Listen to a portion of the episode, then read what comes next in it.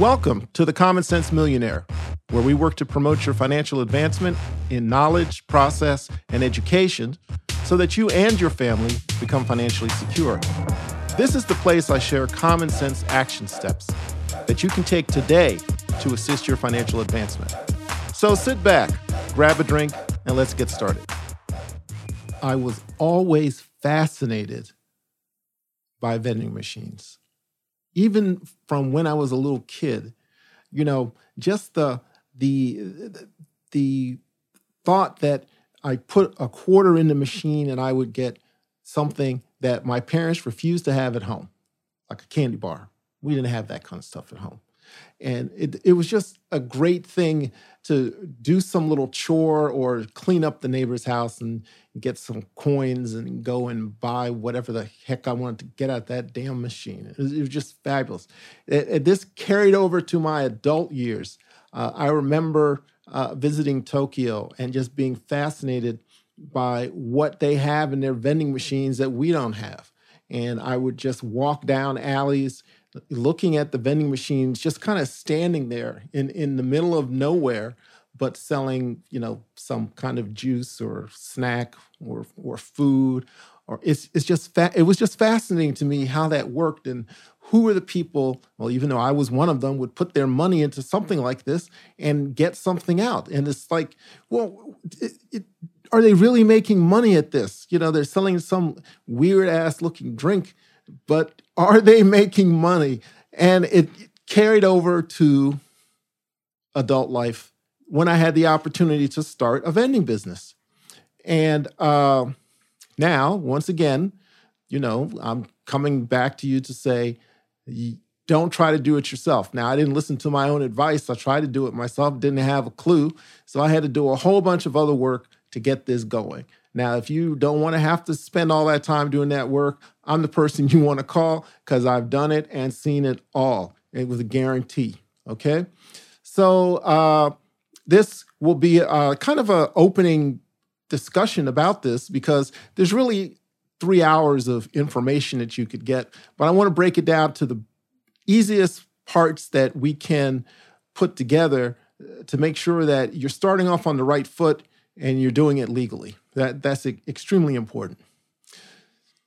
First thing is before you buy anything, anything, try to drive around and look at where you could actually put your machine.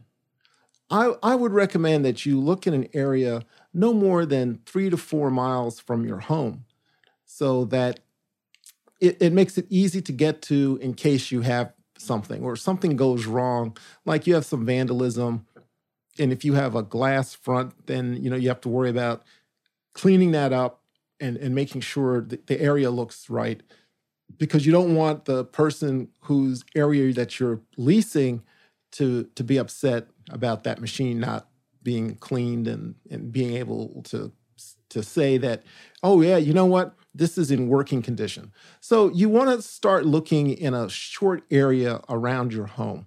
And I, uh, uh, my favorite are apartment complexes and those types of communities. Uh, I look for communities that have a lot of kids. Okay, uh, is it near a school? Uh, so right after school, the kids can come by and, and buy something. So you need to survey where you want to be and doesn't make sense.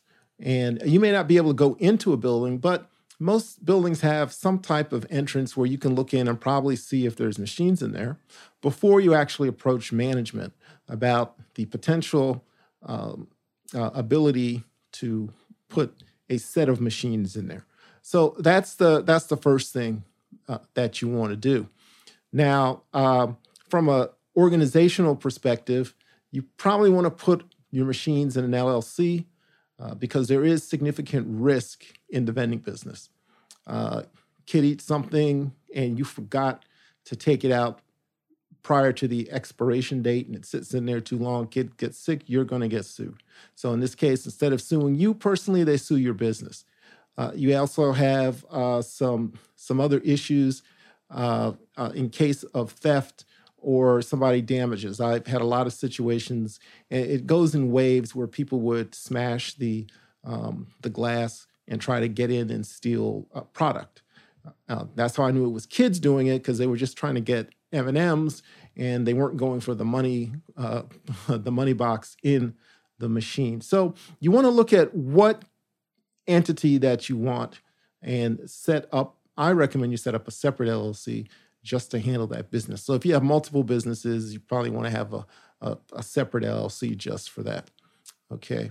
And, and what that means is also when you're buying equipment, supplies, and you're trying to get uh, supplier credit, uh, you do that in the name of your LLC. So that's a that's a key part of what you want to look at doing initially. Okay. So the next thing is after you've got that set up, um, you want to get insurance and you want to notify the insurance company that you're in the vending business and this is what you're going to want to do. And I you have to get insurance. There's way too much risk.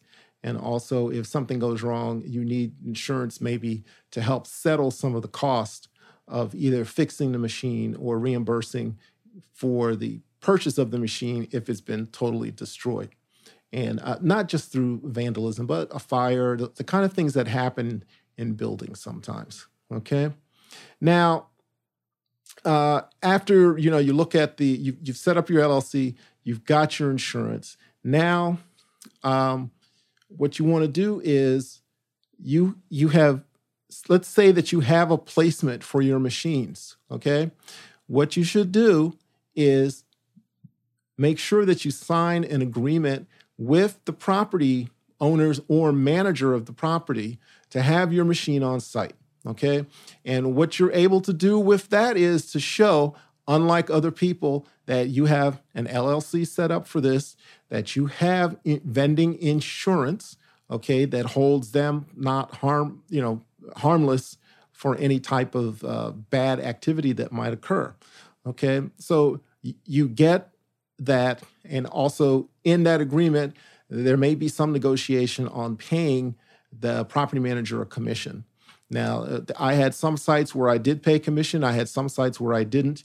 Uh, the sites where I didn't, they really saw us as part of the team uh, in respect to providing uh, a benefit to the apartment uh, dwellers. Okay, so uh, they saw that as more important than actually taking commission, but some people will take commission. The highest commission rate I ever paid was about 7%. And of course, you know, you would adjust your prices to, to reflect that. Okay. So you have decided to do it. You've set up a separate LLC. You've got your insurance together. You've, you know, found a place that's going to accept placement. And what you have to do then is decide what kind of machine are you going to buy? I say for you all trying to get started, you find a used machine. You start with a used machine, either a used combination drink and snack, or you could have a separate drink and a separate snack. The used machines are pretty uh, affordable and they are compatible with some of the newer uh, payment collection technologies such as credit card, Apple Pay, uh, you can still use coins and you can still use uh, dollar bills, uh, one dollar bills, five dollar bills, ten dollar bills. Okay, so you get that equipment. Uh, there are always used and new machine vendors in your community. You just need to do a nice search for that. Okay, so now you have to purchase your inventory. And I look in that area for very, actually some very simple places. In my area, we have uh, what they call Restaurant Depot. And then we also use Sam's Club. And uh, periodically, if for some, in some cases, if I was running low of inventory in my storage area, I would just look for sales to buy certain items, like uh, especially uh, canned sodas. Uh, sometimes you could get a deal. Uh, recently, I have been looking through the sheets. I haven't seen any kind of deals on anything. So, but that can be an option at times. When you're doing this, you really have to think do you have the ability to handle the physical aspects of a, a vending business, which means can you carry inventory? I mean, even if you're using a cart, which I had carts and all of that kind of thing, it still could be difficult to move inventory that's extremely heavy. Can you handle that? That's very important for you. Five, four, three, two, one. And finally, the key to success in this is to make sure that you are able to automate as much of the process as possible.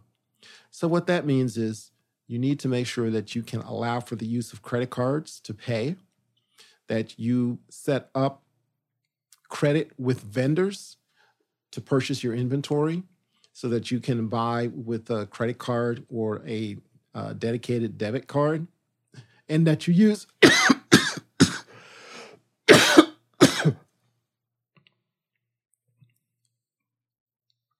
Okay. that you use, it's very important that you use automation in the process. And that includes accepting credit and debit cards, as well as Apple Pay and other forms of payment through your vending machine. You're going to find that a lot of people are extremely comfortable in using their credit card. And, you know, the, the money transfers to your bank account. And uh, you also should have software provided by the provider of your credit card processing machine. They should be able to give you detailed information on what was purchased on a daily basis that you can download if you want to in Excel and manipulate it for reports that you might want to, um, to, to provide. I used to use that so that I could set up monthly reports that would give me what I needed to process sales tax payments on a quarterly basis. Okay, that's uh, so you make sure you have that. You also want to try to get automation that will help you track inventory, and um, that can be done through these. And there's some other companies that provide those services that are much more detailed than just simple reporting of what was sold. Now, um, that's this is extremely important because when you're ready to go and you're you're ready to launch and you're ready to accept that first dollar, please make sure that you have your sales tax collection certificate. Okay, um, you need to collect sales tax. Every jurisdiction is different, so I cannot give you a general uh, scale of what that looks like. But uh, I'll give you one jurisdiction near where I'm located. They introduced a new tax on sugary drinks. So that meant that you had to go in and change your reporting if you were in that particular area to isolate out what the sugary drinks were. And it's not what you think. It's not just Coke and all that, but you they allowed orange juice. They did not put an extra tax on orange juice or any kind of fruit juices. And so you need to you would need to do that and make sure that the automation that you have will work with those items. And that's a very quick idea of what you need. It's a lot of work. You don't want to do it yourself. If you need help, give us a call. We'll be glad to help you and make sure that you get set up nice and smooth uh, for your opening. You've been listening to The Common Sense Millionaire, where you can learn how to go from zero to a million using common sense solutions to everyday financial issues. Make sure and subscribe to stay connected for more content, tools, and help so you can advance towards your financial goals. If you need assistance or have questions, leave a comment or you can email me at george at commonsensemillionaire.com.